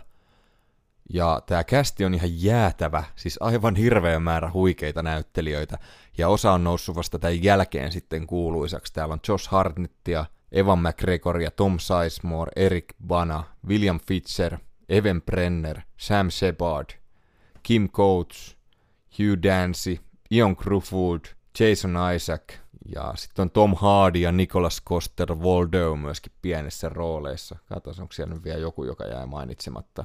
Jeremy Piven, niin Orlando Bloomkin löytyy, tai Burrell, joka on tuttu tuosta moderni perheestä, Phil Dunphin roolista, niin on erikoista nähdä tässä näin. Tämä on äärimmäisen tyylikäs elokuva, mä tykkään näistä musiikeista myöskin valtavasti. Ja kuten sanoin, niin loistava sota-elokuva, yksi parhaista. En kumminkaan ihan sinne kärkeen nosta, mä veikkaan, että siellä on, tai teenköhän mä tästä jonkun listauksen, ne en mä sit paljasta. Mutta ehkä siellä on joku Steven Spielbergin ohjaama elokuva. Sitten siellä kolme, mä itse asiassa kattelin tämän tällä viikolla ensimmäistä kertaa tämän elokuvan. Ja olipa kiva katella. Mä pidin oikein tämmöinen Ridley Scott putken tossa, kun olin katellut muutaman, niin mä ajattelin, että mä teen listauksen, ja tämä seuraava elokuva ei löytynyt tältä listalta, koska mä en ollut nähnyt tätä. Mutta sitten mä ajattelin, että kyllä mun täytyy tää nyt katella tosta, ja onneksi katteli. Kyseessä on vuodelta 91 Thelma and Louise. Ja olipa muuten tosi kiva leffa. Kertoo kahdesta tämmöistä naisesta, ylläri ylläri Thelmasta ja Louisista, jota esittää Gina Davis ja Susan Sarandon. Ja he lähtee tämmöiselle viikonloppureissulle ja sitten siellä vähän jotain tapahtuu ja he joutuvatkin tekemään pakomatkaa. Musta tuntuu, että mä en nähnyt tätä elokuvaa sen takia aikaisemmin, koska tämä loppukohtaus on niin ikoninen ja olin sen nähnyt, niin mua ei ole silleen niin paljon kiinnostanut, kun tietää, miten tämä päättyy. Mutta matka sinne oli kyllä oikein huikea. Ja en muista, että olisin koskaan ollut näin innoissani jostain ryöstöstä, että niinku on juhlinut oikein, että jes, se teki sen. Olipa hienoa. Ja samoin tässä on huikea suomennus, ainakin oli tuo Viaplayn puolella, mistä kattelin, kun tota, nämä henkilöt keskustelee toisillensa ja sanoo, että joku tyyppi on asshole, niin se on suomennettu, että hän on paskalapio. Ja toi pitää kyllä varmaan ottaa sanavarastoon. Täällä on muutenkin huikea kästi, täällä on Harvi Kaitelia, Michael Madsen, joka yllättävän tämmöinen pehmosen roolin vetää, tunnettu esimerkiksi Reservoir Dogsista ja useista yhteistyöstä Quentin Tarantinon kanssa, ja tottunut aina, että hän on oikein semmoinen badass, mutta tässä vetää yllättävän pehmosen rooli ja on hyvä roolissaan. Sitten on Die Hardista tuttu tämä uutisreporteri Christopher McDonald ja Steven Tobolowski on nähty useissa elokuvissa. Ja tämä oli myöskin Brad Pittin läpimurto-elokuva – hän on pienessä sivuroolissa tässä ja kyllä kun häntä katteli, niin oli semmoinen, että joo, kyllä hänestä tulee tähti. Oli jännä hänen puhetapansa, että hän ei kuulostanut yhtään iteltäänsä. Päärooleissa tosiaan Gina Davis ja Susan Sarandon oli todella hyviä. Mä tykkäsin heidän välisestä kemiastaan valtavasti. Ja tässä käytiin myöskin jälleen tosi hienosti naisten asemaa läpi tässä elokuvassa ja tykkäsin valtavasti. Sitten siellä kaksi tämä tulee yllätyksenä, mutta mä oon tällä hetkellä niin fiiliksissä tästä elokuvasta. Mä juttelin tästä aikaisemmin tässä jaksossa, kun olin kattonut elokuvan. The Last Duel löytyy Ridley Scottin sieltä kaksi. Tämä on yllätys minulle, tämä on varmasti yllätys aika monelle muullekin, vaikka leffasta tykkäisitte, mutta jätti niin syvän vaikutuksen meikäläiseen, että tämä löytyy tästä. Ja perustelut kuulette aikaisemmin tuolla jaksossa. Ennen kuin mennään tuohon kaikista kirkkaimpaan, niin voisin sanoa, että tuo oli muutama myöskin, joka varmasti herättää keskustelua juurikin, että jätin pois listalta esimerkiksi tämä Hannibal-elokuva, että no niin, tässä on tätä kauhuelementtiä myöskin, eikä se ole niin mun juttu ollut. Tästä on myöskin tosi pitkä aika, kun on tämän kyseisen elokuvan nähnyt, ja silloin ei suurinta vaikutusta tehnyt. Vaikka siis laadukas olikin. Black Rain on myöskin tämmönen Japaniin sijoittuva elokuva, mikä on todella hyvä. Mä tykkään siitä Michael Douglas ja Andy Garcia pääroolissa ja jotenkin jäänyt tosi vahvasti mieleen tämä miekkakohtaus kyllä meikäläiset. Mä muistan, mä taisin nähdä se aika juniorina ja tota, se, oli, se jotenkin jäi kyllä päähän aika vahvasti, vaikka päätöntä menoa sitten lopulta oli. Niin, en tiedä, onko siellä mitään muita, mikä olisi se, mutta et selkeästi mikä jäi listan ulkopuolelle. Mutta joo, ja korkeammalle korokkeelle tosiaan nousee vuodelta 2000 Gladiatori. Siis mä muistan, tää on yksi ensimmäisiä elokuvia, joka oli mun suosikkeja. Tämä ja Braveheart oli meikäläisen suosikkeja tosi pitkään ja tykkään siis niin paljon tämmöistä elokuvista ja tässä kanssa tämä niinku musiikki, kaikki mahdollinen tässä toimii niin hienosti. Tässä on upeita näyttelijöitä, upeita fiilistä, todella uskomattomia kohtauksia, upeita toimintakohtauksia, mutta sitten myöskin niinku dialogin suhteen. Et esimerkiksi kun tämä Maximus ottaa tämän kypäränsä pois ja esittäytyy tälle keisarille, niin oi voi morjes. Ja just Russell Crowe aivan huikea tässä pääroolissa, voitti ihan ansaitusti Oscarin. Joaquin Phoenix pahiksena aivan, aivan huikea. Connie Nielsenia löytyy, Oliver Reed, joka menehtyi kesken kuvauste, Richard Harris, Jimon Honso. Ja jännä, että tästä ei koskaan tullut mitään isompaa näyttelijää, tai siis iso kaveri, tämä on kyseessä, tämä Hagenia esittävä Ralph Moller, joka mun mielestä toimi tosi kivasti. Ja sitten on myöskin tämä Tommy Flanagan, jolla on tämä Arpi naamassa, joka oli useissa tämän tyylisissä elokuvissa. Oli juuri sinne Braveheartissa ja nähtiin myöskin Sons of Anarchissa, niin tykkää hänestä myöskin tosi paljon. Ja kuten sanoin, niin tässä on kyllä aivan uskomattomat musiikit. Sekä näissä toimintakohtauksissa, sitten tämä Lisa Gerardin tulkitsema biisi tässä näin, ja Hans Zimmer osoittaa jälleen olevansa Nero. Tässä on myöskin mielenkiintoiset ekstra materiaalit tässä elokuvassa, mitä, mitä on katellut, että käydään läpi vähän tuota tarinaa, että mitä jos esimerkiksi, no spoilerivaroitus, jos ette ole katsonut, mutta mitä jos hänen perheensä ei kuolisi, ja siinä käydään tosi mielenkiintoisesti läpi tätä käsikirjoitusvaihetta, että mitä kaikkea ratkaisuja tästä tullaan tekemään, ja tosi monia semmoitteita isoja ratkaisuja tehtiin, jotka nosti tämän näin huikeaksi elokuvaksi. Ja sitten käydään mielenkiintoisesti läpi myöskin tota, kun tämä Oliver Reed kuoli kesken tuotannon, ja miten hänet tuotiin sitten vielä elokuvan loppupuolelle, että saatiin hänen suorituksensa lopulliseksi. Tästä on myöskin olemassa tästä elokuvasta ohjaajan versio. Se ei mitään isoja muutoksia tee, mutta tämä on niin upea maailma, että tähän haluaa vaan lisää ja lisää. Ja se ei niin kuin, pilaa tätä elokuvaa tai vie siltä fiilikseltä mitään pois, vaan se on vaan kiva bongalla jotain uutta. Samoin tämä Rooma on niin kuin vaan niin kiinnostava paikka. Se on niin hienosti saatu henkiin tässä. Ja mä muistan, kun mä kävin 2008 Roomassa – niin kuinka pysäyttävä hetki oli nähdä tämä Colosseum. Tämä jotenkin niin upeeta nämä kaikki paikat täällä, ja en muista koskaan olisin ihan niinku tuntui, että niinku jähmetyin kun näin sen, että wow, tossa se nuo. Mutta joo, kaiken kaikkiaan Ridley Scott tehnyt todella upeita elokuvia vuosien varrella, ja jonkin verran toi taso nyt on heitellyt, tai no se on itse asiassa koko hänen uransa ollut, että 90-luvulla oli myöskin vähän hiljaisempaa. Niin, ei nyt ole kuin mikä hetkeen semmoista mestariteosta tullut... Ei kun niin. Just mä puhuin, että Last Duel on mestariteos. Hän saisi jättää tuo Alien Saakan kyllä nyt rauhaa, ei enää kiitos. Napoleon elokuva on tulossa, joka mua kiinnostaa valtavasti. Sitähän tuntuu, että sitä on tosi pitkään koitettu tehdä. Ja siellähän on pääroolissa Napoleonina Joaquin Phoenix. Että, ja kaiken lisäksi täällä on Vanessa Kirby, joka oli aivan loistava tuossa Crownissa. Tosi hieno näyttelijä. Ja ei vielä lue, että koska tämä elokuva on tulossa – ja samoin toi, että ei, mikä, mikä juttu tämä Gladiatori 2, vaikka on yksi mun suosikkielokuvista, niin se ei kaipaa mitään jatkoa saa. Sitten kyselin myöskin teiltä rakkaat kuulijat hieman, että mitkä teidän suosikit on Ridley Scottin elokuvista, ja tällaisia vastauksia saatiin. No joo, täältä tuli tämä Matchstick Men yhdeltä kuulijalta, ja kiva, että toimii muillekin tää leffa. Sitten oli Hannibal ja Gladiatori, Blade Runner, no se tuli itse asiassa muutamaan kertaankin, sitten oli ykkösenä Blade Runner, kakkosena Alien ja kolmosena Thelma and Louise. Sitten oli, että Gladiatori, Alien, Blade Runner, Yksin Marsissa ja American Gangster. Sitten oli kolmosena Gladiatori, kakkosena Alien ja ykkösenä Blade Runner. Ja tuli vielä, että ehdottomasti Blade Runner, joka on myös yksi mun lempielokuvista ylipäätään. Ja kiitoksia jälleen kaikille, jotka vastaili. Mielenkiintoista näitä aina lueskella. Vieraili. Jat, mikä homma. Meidän tämän viikkoinen vieraamme on tunnettu TV-sarjoihin keskittyvästä podcastista, ja heidän podcastissään keskitytään aina yhdessä jaksossa yhteen TV-sarjaan. Olen tykännyt tästä podcastista oikein paljon ja kuunnellut myöskin nämä jaksot, mistä on nämä sarjat kattonut.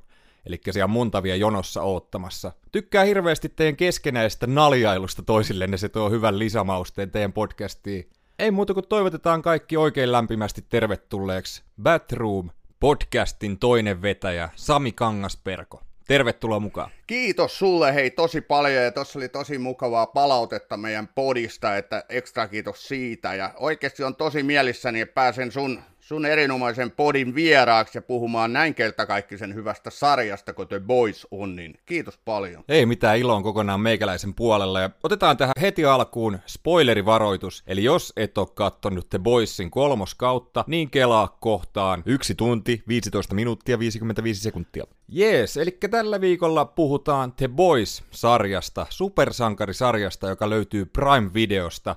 Tämä perustuu tämmöiseen sarjakuvaan, jonka on tehnyt Garth Ennis ja Derek Robertson. Ja tätä sarjakuvaa tehtiin, hetkonen, vuodesta 2006 vuoteen 2012. Miten Sami, tota, onko sä lukenut tätä sarjakuvaa? En oo, en oo lukenut ja tota, täytyy sanoa, että se oli mulle jopa vähän yllätys, että tämä perustuu sarjakuvaan. Se tuli itse asiassa nyt, kun tein vähän taustatutkimusta kanssa, niin tuli vasta esiin. Että sieltähän se sitten tosiaan nousee nämä ideat ja muut. Kyllä, mäkään en itse lukenut, mutta hirveästi kyllä kiinnostaa, varsinkin siinä kohtaa sitten, kun tämä sarja on saanut päätöksensä, niin siinä kohtaa varmasti tutustun, että kaiketi jonkin verran eroaa tästä TV-sarjasta. Tämä tosiaan kolmas kausi nyt juuri päättyi Prime-videossa, niin Jep. mitä sä tykkäsit? Mitenkä vertautuu noihin aikaisempiin kausiin? No aivan yhtä loistavaa tykitystä. Et täytyy sanoa, että mä odotin aivan kybällä tätä kolmatta kautta, koska kyllähän tämä yksi niin kuin mun lempisarjoista tällä hetkellä on, mitä niin kuin suoratoistoihin tulee. Ja ei pettänyt tippaakaan, että aivan yhtä suuta laatua. Paljon upeita niin kuin jaksoja, huimia kohtauksia. Sana musta huumori on ehkä vähän lattea kuvaamaan Joo, tätä oikein sarjaa, tumma, oikein tumma Kaikki musta. toimii edelleen. Kyllä. Kyllä, nimenomaan. Ja musta tuntuu, että tää on paljon saanut kehuja tää kolmoskausi, että tätä niinku hehkutetaan parhaaksi. Mä en tiedä oikein mitä mieltä mä itse oon, että mun mielestä tää on todella tasainen sarja, että nämä on niinku ihan timanttisia joka kausi. Niin no, se on ihan totta, että ensimmäinen kausi tietysti, kun mä aloin katsoa sitä niin ihan tämmöisellä hakuammunnalla, että jees, supersankareita, mikä ettei, niistähän mä aina tykännyt. Sitten mä aloin tätä katsoa ja sehän vei niin heti saman tien imasi mennessään ja siitä asti niin ollut ihan, ihan friikkinä tähän. Mutta just niin kuin sanoit, niin nämä on ollut erittäin tasaisia, että ei mulle niin nouse yksikään kausi ylitse muiden. Ja, ja yhdyn kyllä tuohon, että kolmatta kautta on hirveästi kehuttu ja jaksot on ollut todella upeita. Ja mähän katsoin sen viimeisen jakson vasta eilen, että mulla on ihan näin tuoreessa muistissa Okei. se erikseen. No niin. Ja tää on kyllä semmonen sarja, mä muistan itse kanssa, kun mä aloin katsoa tätä, niin tää iski aika kovaa pallejaan niin kuin nyrkillä siinä ekoissa jaksoissa, että kun siellä tapahtuu esimerkiksi tää lentokonejuttu, missä Homelander paljastaa todelliset kasvonsa, niin Joo. siinä kohtaa huomasi, että nyt katsotaan jotain aika spesiaalia sarjaa. Kyllä. Ja tätä ei, tää ei ole kyllä mikään koko perheen sarja. Joo, kattokaa pienellä varauksella, jos tota olette vähän, vähän herkkiä. Tässä on aika paljon kaiken näköistä kyllä. Et tekee itsekin, itekin pakko katsoa välillä toiseen suuntaan. Just näin, kyllä, että vilkasta ikkunasta, että mitä tuolla ulkona tapahtuu. Että se on ihan totta, että posket kyllä välillä vähän punottaa, kun tätä vahtaa. Onhan tämä kyllä melkoista touhua. Kyllä.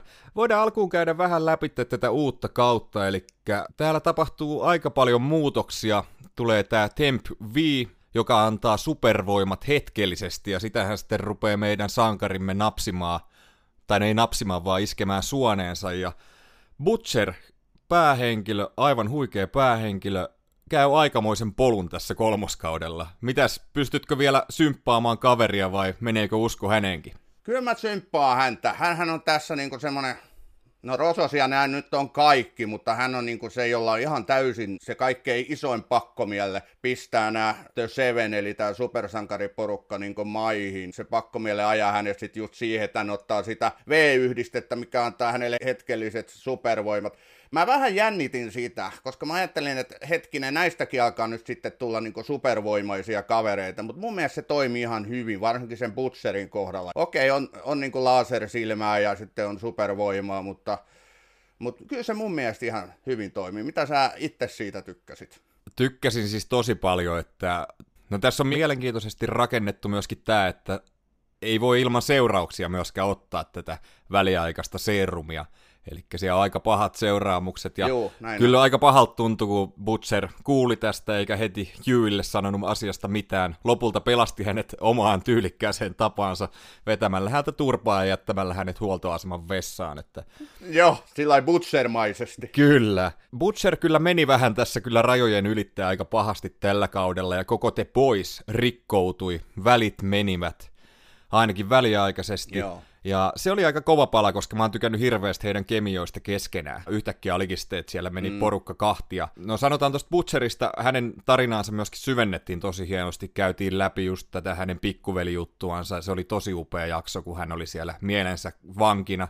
Niin oli. Ja tämä Carl Urban tässä roolissa on aivan maaginen, että hän ja eräs toinen, josta puhutaan varmasti pian, niin on kyllä todellisia tähtiä tässä sarjassa. Hänhän on häikäilemätön ja monella tapaa ihastusta ja ennen kaikkea ihaa herättävä sellainen kaveri, mutta sitten taas niinku se, mitä tässä kolmannen kaudella vielä syvennettiin, just toi mitä sä sanoit, että se hänen velisuhde ja isäsuhde, mutta myöskin se suhde siihen hänen niinku tavallaan voiko se sanoa poikaan, no siis ei oma biologinen poika, mutta kuitenkin siihen Ryaniin, mm. niin mun mielestä se toi sitten taas hänestä semmoista niinku tosi paljon lisää sympatiaa tuota Butcheria kohtaan. Et se mun mielestä oli tosi toimiva mauste tässä kaudessa. Kyllä, kunnes hän sitten sanoo nämä eräät vähän pahat sanat hänelle. Et se teki kyllä aika pahaa katsoa. Että... Joo, kyllä. Mutta niin teki tälle hahmollekin kyllä. pahaa, että se oli myöskin, se, se täytyy sanoa. Ja sitten kun tämä Butcher vihdoin pääsee kohtaamaan arkkivihollisensa Homelanderin, jota aivan uskomaton Anthony Starr ai, ai. esittää käydä läpi pian tätä hahmoa, mutta se kun he pääsee niinku taistelemaan keskenään, niin voi pojat mikä kohtaus, Joo. ja voi tytöt mikä kohtaus, ja voi kaikki mikä kohtaus. Se oli kyllä niin hieno, ja sehän niinku toistuu tällä kaudella sitten, tai no siinä viimeisessä jaksossa ei ehkä niinkään hänen ja Homelanderin välillä, mutta se just se kohtaus, missä on tämä Soldier Boy ja sitten Butcher vastaan Homelanderin, voi että se oli herkullis katsottavaa kyllä. Kyllä, ja muutenkin jaksossa oli aika paljon kaiken näköistä, eli kyseessä oli tämä Herogasm-jakso, eli siinä oli tota... Oliko se se just? Joo, kyllä. Joo, kyllä. Siitähän se lähti sitten. Ja ne Ehkä paras jakso koko sarjassa. Aivan jäätävä jakso, huh huh. Joo, ja mä kattelin tosta IMDBstä, niin se oli siellä vissiin kaikista korkeammalla rankattu, ja mä kyllä on ihan samaa mieltä, että kyllä niin, kuin niin loistava jakso kokonaisuutena. Ehdottomasti, täysin samaa mieltä. Mennään vähän tuohon Antoni Starri, joka kyllä ansaitsee kaiken kehun, mitä hän saa tässä Homelanderin roolissa. On yksi kaikkien aikojen pahiksista, puhutaan sitten TV-sarjoista, puhutaan sitten elokuvista, mistä vaan, niin on pelottava ilmestys. Kyllä, ehdottomasti. Ja siis niin monipuolisen iljettävä tyyppi että mä ihailen sitä tapaa, millaisesta Star just tuo siihen hahmonsa. Kaikki mahdolliset sellaiset pahiksen tai tämmöisen niin oikein vihattavan niljakkeen puolet. Että loistava yhdistelmä. Et mä pidin silloin, kun tämä sarja alkoi, niin häntä vähän tyhmänä. Eli hän oli semmoinen lapsellinen, vähän niin kuin typerys. Mutta sitten hänestä alkoi niin paljastuukin semmoista psykopaatin piirteitä. Ja se oli mun mielestä tosi hyvä. Että ei hän niin mikään typerys ole. Kyllähän hänessä on sitä laskelmointia. Okei, että hänellä on just sitä, että hän ei voi sietää, että häntä ei kohdella sankarina ja palvota ja kumarretaan. Et se tekee, hän tekee sit, saa niitä kohtauksia just sen takia aika pitkälti ja sitten tekee myöskin niinku virheitä tai näin, mutta kyllä muuten niinku on semmoinen aika laskelmoiva häikäilemätön jäbä. Kyllä, kyllä, juurikin näin. Tiesitkö sä muuten, että tota, et hän vastasi niinku kaikki mahdolliset Supermanin elokuvat ja esittäjät, näyttelijät ja valmistautui niiden avulla tähän rooliinsa Homelanderina. En tiennyt, mutta joo, tämä on kyllä niinku just, että jos olisi Superman olisi oikein paha psykopaatti, niin tota, tämä kertoo siitä tää, tämän henkilön tarina. Ja siis niinku, täällä on niin uskomattomia kohtauksia pitkin tätä sarjaa, aivan siis järkyttäviä kohtauksia suoraan sanoen. Ja kyllä. En, en malta odottaa, mitä tässä tulee tapahtumaan. Voidaan käydä vähän muuten läpi castia myöskin. Täällä on Jack Wade Hughin roolissa aivan huikea ja sitten just Eri Moriarty on tuossa Starlightina, niin Joo. hekin kokee aika paljon tällä kaudella ja mun mielestä todella upeita näyttelijöitä molemmat. Kyllä, niin on. Mä tykkäsin heti alusta pitäen just nimenomaan tästä Starlightista, ja tämä Morialti vetää kyllä hienosti sen roolin. Siinä ensimmäisen kauden alussa heti niin hänet tuodaan tähän sarjaan, ja hänet nostetaan sitten tähän seitsikkoon, ja hän on niin hyvä sydäminen, hän on supersankari, kun nämä muut sitten taas siinä porukassa niin on korruptoituneita ja tämmöisiä yritysmaailman ostamia niin sanottuja supersankareita. Se Starlight on tosi hyvä ja, ja se oli niin erittäin kiva, kun he törmäsivät tämän Hughesin kanssa ja mitä tämä Quaid just esittää ja, ja heistä tuli sitten pari. Et se oli niinku kiva. Se on tässä sarjassa kanssa sellainen, niinku, mikä on tuonut vähän sellaista, sanotaanko nyt pehmeyttä tähän muuten aika railakkaaseen menoon. Kyllä, ja tämä myöskin tarvii vähän tämmöistä, tämmöistä tähän näin. Ja mm. heillä on hyvä myöskin, se niin kuin sopii yhteen myöskin siinä mielessä, että molemmat on tämmöitä hahmoja, joiden kautta on tutustuttu The Boysiin ja sitten myöskin tähän Seveniin, eli he on tuonut sen, sen tähän sarjaan. Mm. Ja huikeita näyttelijöitä kyllä. Ja Joo. sitten mun mielestä tässä tuotiin tosi hienosti esimerkiksi MM, joka Las Alonso esittää, niin häneen syvennyttiin myöskin samoin Frenchiin ja sitten myöskin Kimikoon, niin Joo on, on niin, kuin niin huikea porukka ja niin huikeita näyttelijöitä, josta oikeasti välittää tosi paljon. Mä tykkään kyllä heistä kaikista. Et se on niin kuin harvinaista, että jos sä TV-sarjassa tykkäät niin kuin kaikista hahmoista, tai pidät niitä niin kuin hyvinä hahmoina, ei kaikista tietenkään tykätä tarvitse, mutta silti, että hahmoissa pitää aina olla jotakin sellaista, mihin mistä niin kiinnostuu, niin tässä sarjassa kaikki hahmot on sellaisia, mistä niin on kiinnostunut, että kun he tulee kohtauksiin, niin, niin sit sä tykkää kattella ja ettei tule sellaista oloa, että vaihtakaa nyt jo kohtausta ja jonkin mielenkiintoisempaan tyyppiin, vaan että et näissä kaikissa niin tykkää. Ja tämä The Boys-porukka, niin kuin sä sanoit, niin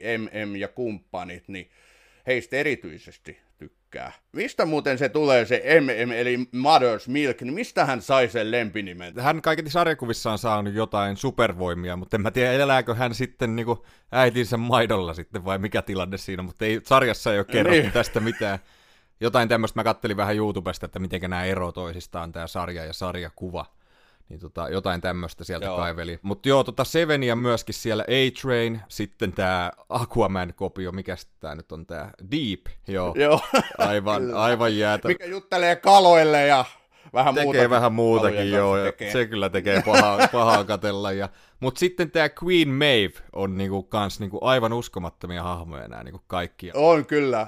Hän on niinku Wonder Womanista semmoinen pahisversio. Kyllä, tai no hän on aika hyvä kyllä, mutta niinku tota, mukavan tämmöitä epätäydellisiä. Ja tämä mun mielestä tää, muutenkin tämä sarja on vähän tämmönen, että mm, verrattuna johonkin Marvelin tai dc niin tämä on niinku, että oikeat ihmiset sais supervoimia. Oli ne sitten ihan mulkkuja vai normaali tallaajia, niin mitä sitten kävis? Just näin. Tämä on just tässä ideana ja mä tykkään just tosta piirteestä, että kun yleensä supersankari elokuvat ja sarjat ja sarjakuvakki aika pitkälti on niin tosi geneerisiä. Et meillä on Marvel-universumi, missä on supersankarit vastaan superroistot, mutta tota, tässä se niin sekoittuu, että ei nämä ole mitään hyviksiä tai pelkästään pahiksi ja kaikki, vaan että et heissä on niin ne inhimilliset ja ihmismäiset piirteet. Et se, on niin kuin, se on tosi hyvä tässä sarjassa. Kyllä.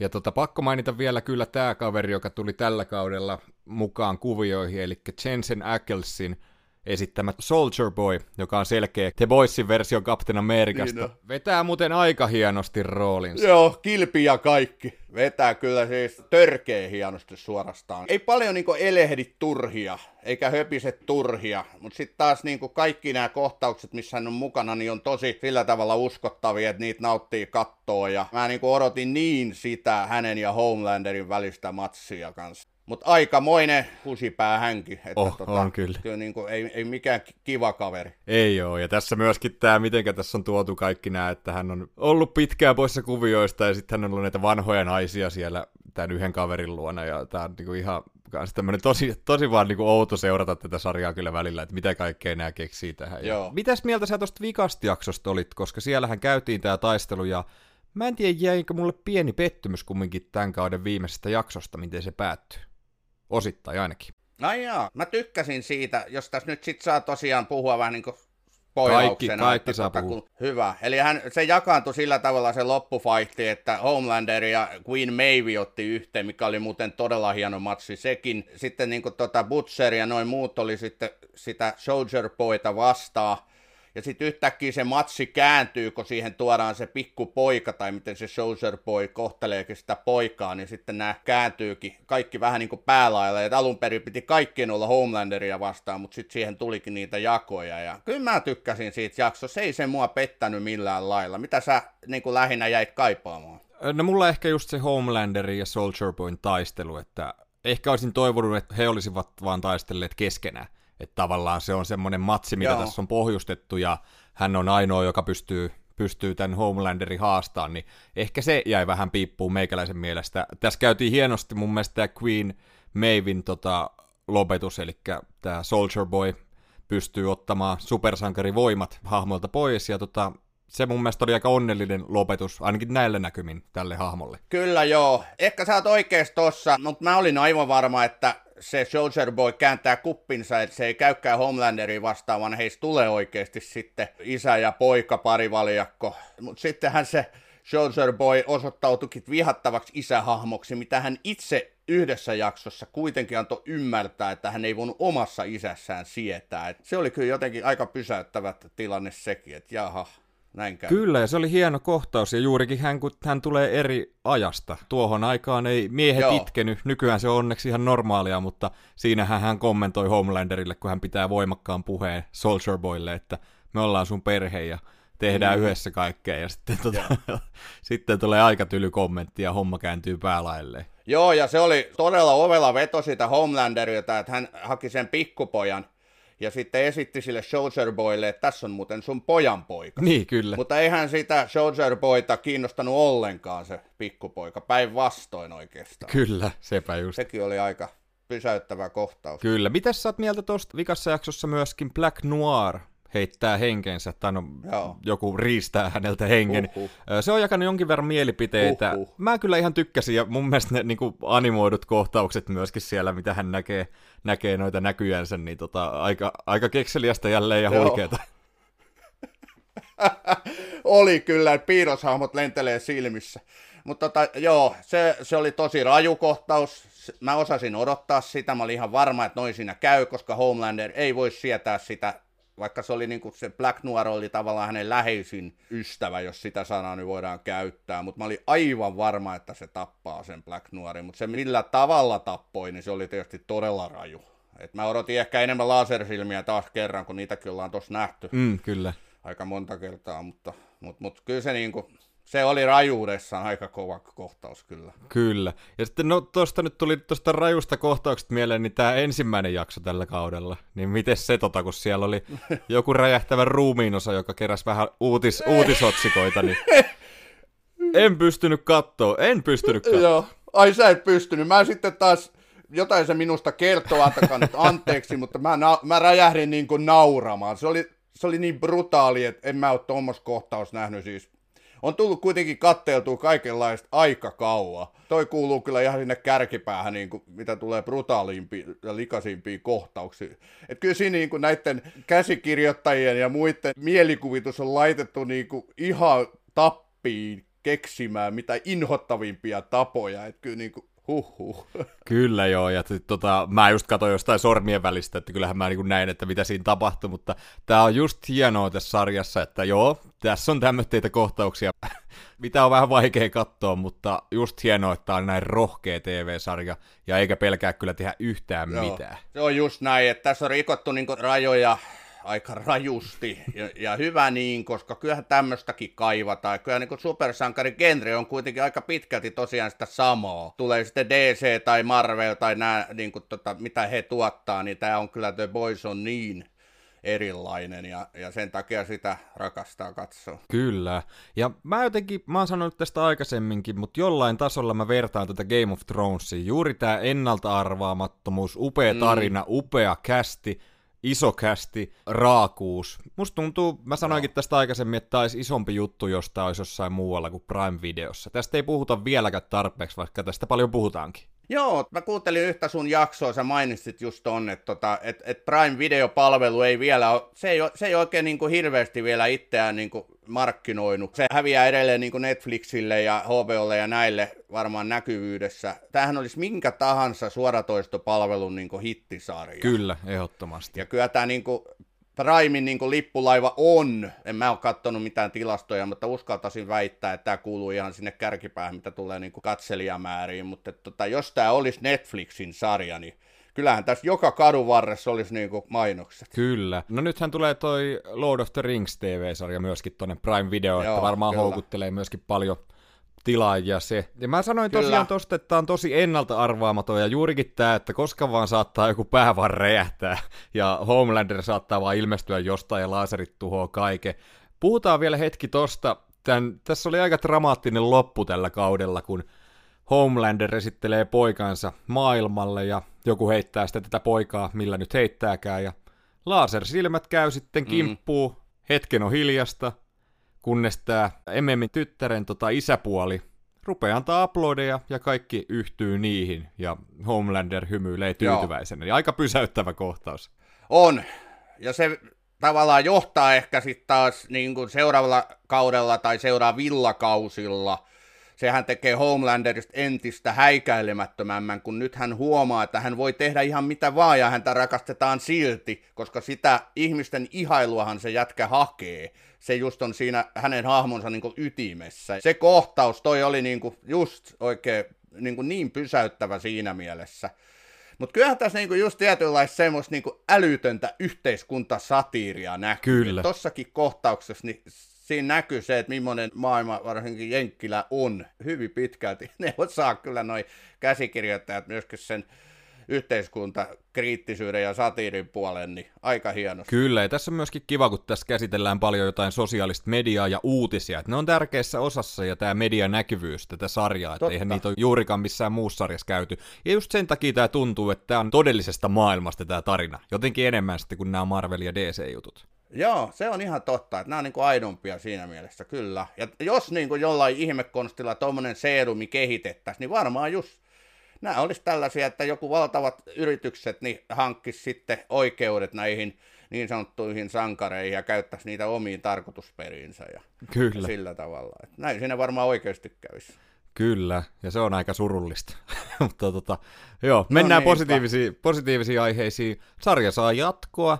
Mitä mieltä sä oot? Kaipaako se kuinka paljon tälle jatkoa? Tai siis tarkoitan, että haluatko että tämä jatkuu vaan ikuisesti vai tyk- haluaisitko että taas joku pienempi kokonaisuus? Ja miten sä näet, että tämä tarina tästä lähtee pyörimään eteenpäin? No tällä hetkellä näen, että tässä on todella runsaasti vielä niin kuin nähtävää. Että ei missään tapauksessa ole sellainen olo, että tässä olisi ohitettu jonkinlainen huippu, vaan että kyllä mä niin kuin tota neloskautta odotan vielä erittäin innostuneesti. Et ehkä sen nelosen jälkeen sitten voidaan arvioida uudestaan, että miten sitten jatko, että joko ollaan niin kuin nähty se, mitä, mitä niin kuin noi voi esittää, vai alkaako pyöriä sitten samat jutut jo, koska ne hahmot sitten tietenkin on samoja, niin näin. Mut ei vielä tällä hetkellä ole missään tapauksessa semmoista kyllästymisen oloa, että tänne vaan kaikki kaudet.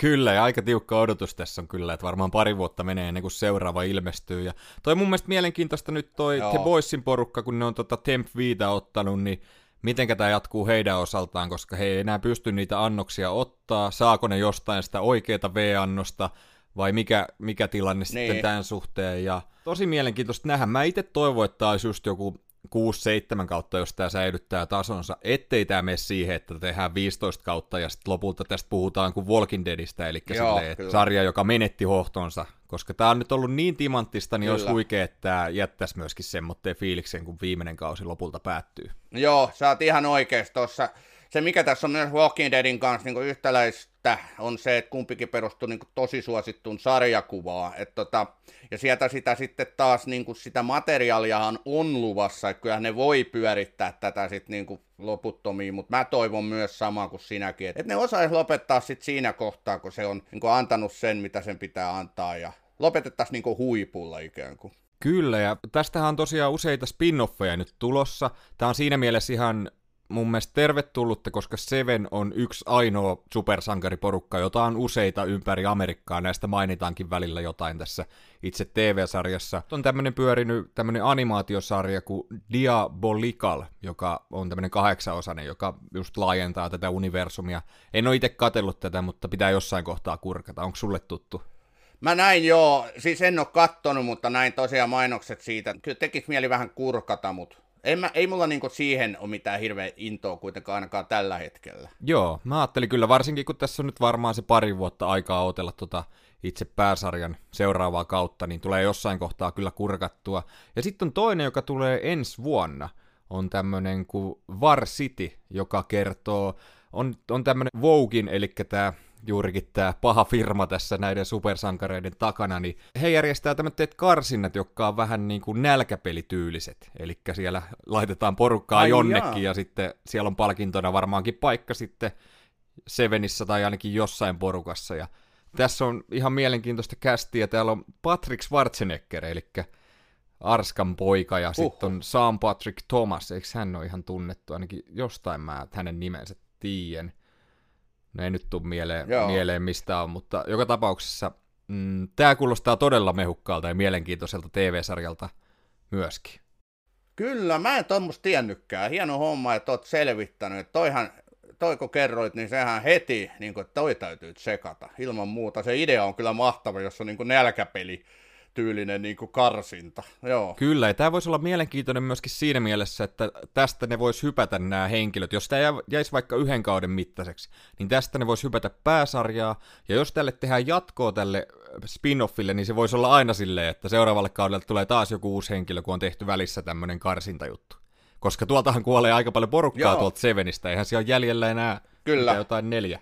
Niin, mä oon kanssa sama muuten, aloin pohtia just tossa eilen, että hetkinen, eihän siellä ole enää kuin A-Train, no sitten on Deep, Homelander, mutta sit onko muita? Ei taida Siis siinä olla. porukassa Ei, ei ei taida olla. Tuossa menetti aika moni henkeensä ja Starlight hä- häippäs mestoilta. Joo, pisti pukunsa roskiin. Kyllä. Ja tämä on myöskin siisti nyt nähdä, että miten hän on nyt jatkossa The Boysin jäsen, niin mitä he keksii ja mikä heidän tuleva suunnitelmansa oikein tulee olemaan, mitä tässä tulee tapahtuu. Eikö se koita nyt sitä just tämän pääräjäyttelijän perään lähtee, jos muistan ihan oikein, mitä siinä...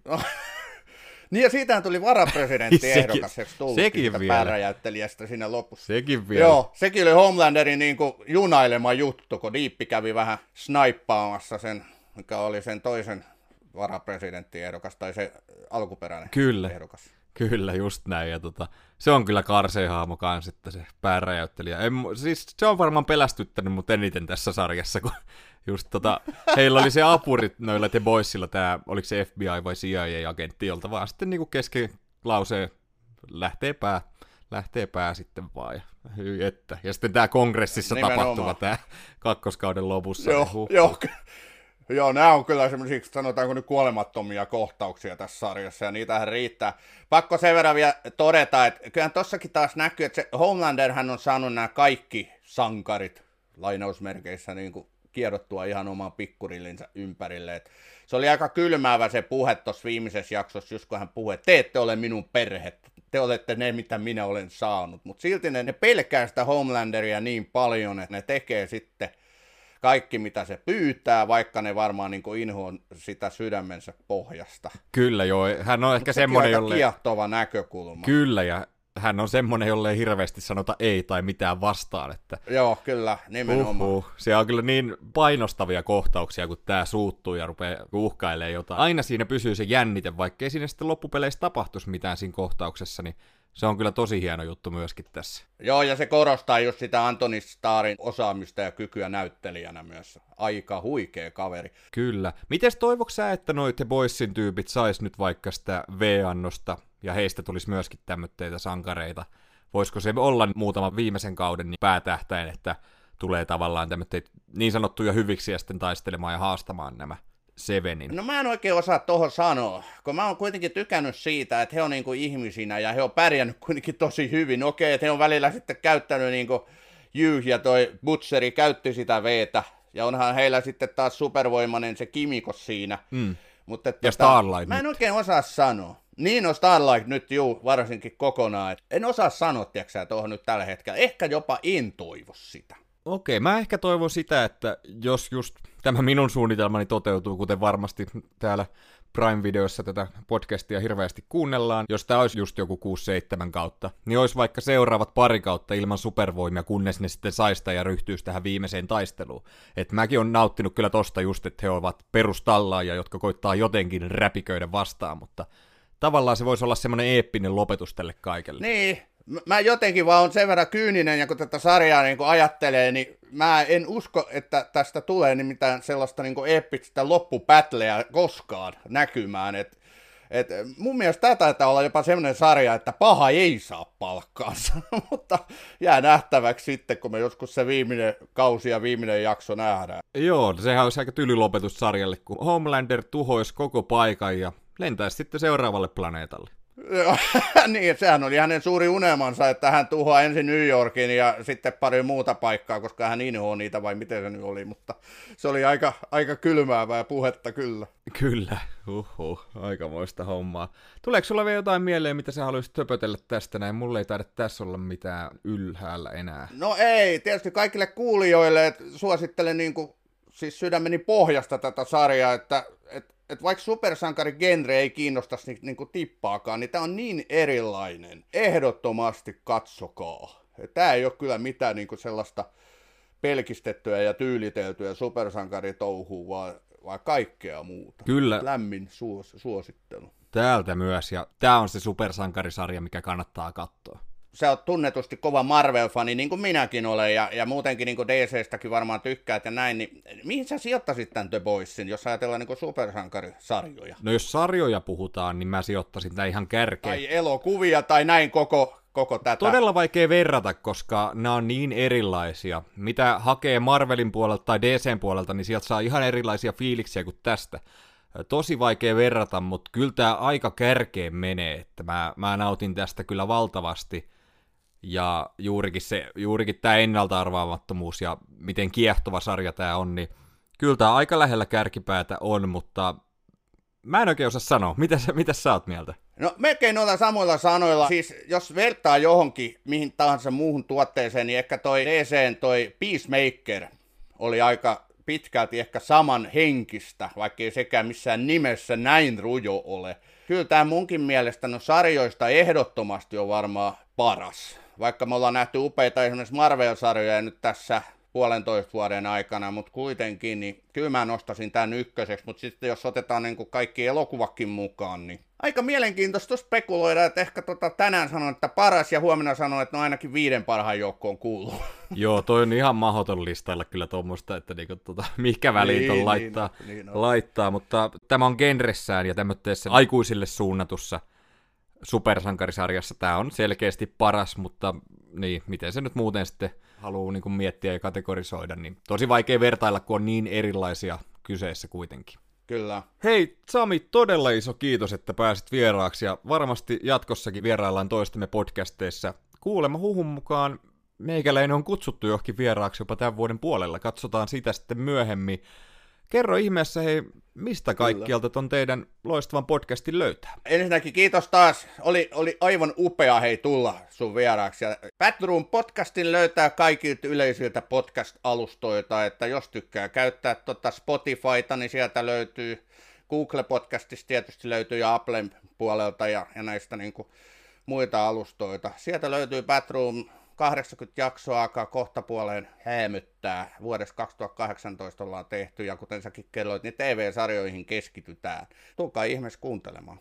Joo, vahvat suositukset täältä suunnalta. Ja pitkään tekin olette kyllä tehnyt tota noin. Ja miten saaks täältä jotain kaiveltua kuulee, että mikä teillä on seuraava jakso aiheena? Onko tätä jo päätetty? Meillä on nyt kesätauko menossa, mutta kyllä mä voin sen teille kertoa, että eihän se voi mikään muulla kuin Stranger Things. Sillä aloitetaan syyskausi se oli niin huikea tämä kausi, niin kuin säkin oot omassa podissasi kertonut, niin siitä on kerta kaikkiaan tehtävä jakso. Kyllä, ja ootan tosi innolla, että pääsee kuuntelemaan. Nyt kun se on katsottu, niin uskaltaa kuunnella, ja mä kaivelen noita teidän vanhoja jaksoja kanssa sitä mukaan, kun saan katsottua sarjoja, mutta noin on aina niin isoja kokonaisuuksia, noin sarjojen kattomiset, jos ei ole minisarja kyseessä, että voi vierähtää hetki. Joo, ja mehän spoilataan ihan armottaa, että kannattaakin ehkä katsoa siinä vaiheessa, kun on sarjan itse kattonut, tai sitten jos ei ole aikeissa katsoa, niin kuuntelee sitten muuten vaan. Jäi muuten äsken kertomatta, että mistä meidät löytää, niin tietysti leffamedia.fi, niin sieltä myös löytää Batroomin, kätevästi voi kuunnella, ja sieltä löytyy erittäin paljon laadukkaita niin sisällöntuottajia, elokuva, TV-sarja ja muusta populaarikulttuurista, että käykää ihmeessä vierailemassa leffamedia.fi. Juurikin näin, ja tämä on hyvä, että mun ei tarvitse loppujaksosta enää mainostaa, kun se on hoidettu tässä välissä. ja tosiaan koodilla leffamedia yhteen pienellä saa tosiaan näitä Cooking tilailtua 10 prosentin alennuksella. Käykää myöskin se hyödyntämässä, siellä on tämä banneri tuolla Leffamedian sivuilla. Mennään näillä kuule eteenpäin. Vielä kerran tosi iso kiitos Sami, että pääsit tulemaan ja ei muuta kuin mukavaa kesälomaa sinne, ainakin podcastin osalta. Joo, kiitos hei Allu sulle, ja sähän tuut tosiaan sitten loppuvuodesta, kun meillä on Marvel 2022 spesiaali, niin silloinhan meillä onkin isompi porukka, jutellaan vähän Marvel-sarjoista, että silloinkin on supersankarit käsittelystä. Että tervetuloa Allu, odotan kovasti sitä jaksoa. Sama homma, ja voi olla, että siitä ei tule näin iso hehkutusjakso ainakaan meikäläisen osalta. On vähän on ristiriitaiset fiilikset, mutta en enempää paljasta. Älä paljasta. Okei, okay, selvä. Ja on tässä loppuvuosi vielä aikaa. Kyllä. Ei mitään, hei mukavaa kesää sinne suuntaan. Samoin, kiitti. Kiitti, moro moro! Moi. Jees, eiköhän jaksoa ole siinä. Kiva, kun mä mietin etukäteen vähän, että tästä taitaa olla vähän lyhyempi jakso, kun on vähemmän aikaa tehdä, mutta kiitos loistavan vieraan, niin kyllähän tää saatiin yli tuntiseksi reilusti vedettyä. Ja tosiaan ilmoittelen tuosta Instagramin puolella sitten, että tuleeko se seuraava jakso keskiviikkona, uskoisin, että tulee, mutta en uskalla luvata kumminkaan tässä kohtaa. Tämän podcastin löytää tosiaan Instagramista nimellä Mikä homma leffa podcast, ilman äkkösiä, Facebookista äkkösten kanssa, Discordista ja leffa, niin Samiton Leffamedian tuossa mainitsikin jo ja kertoi siitä. Ei muuta kuin oikein mukavaa päivää juuri sinulle ja paljon kaikkea hyvää. Palataan taas ensi viikolla asiaa. Joo, mä menen pakkailemaan. Moro moro! Mikä homma?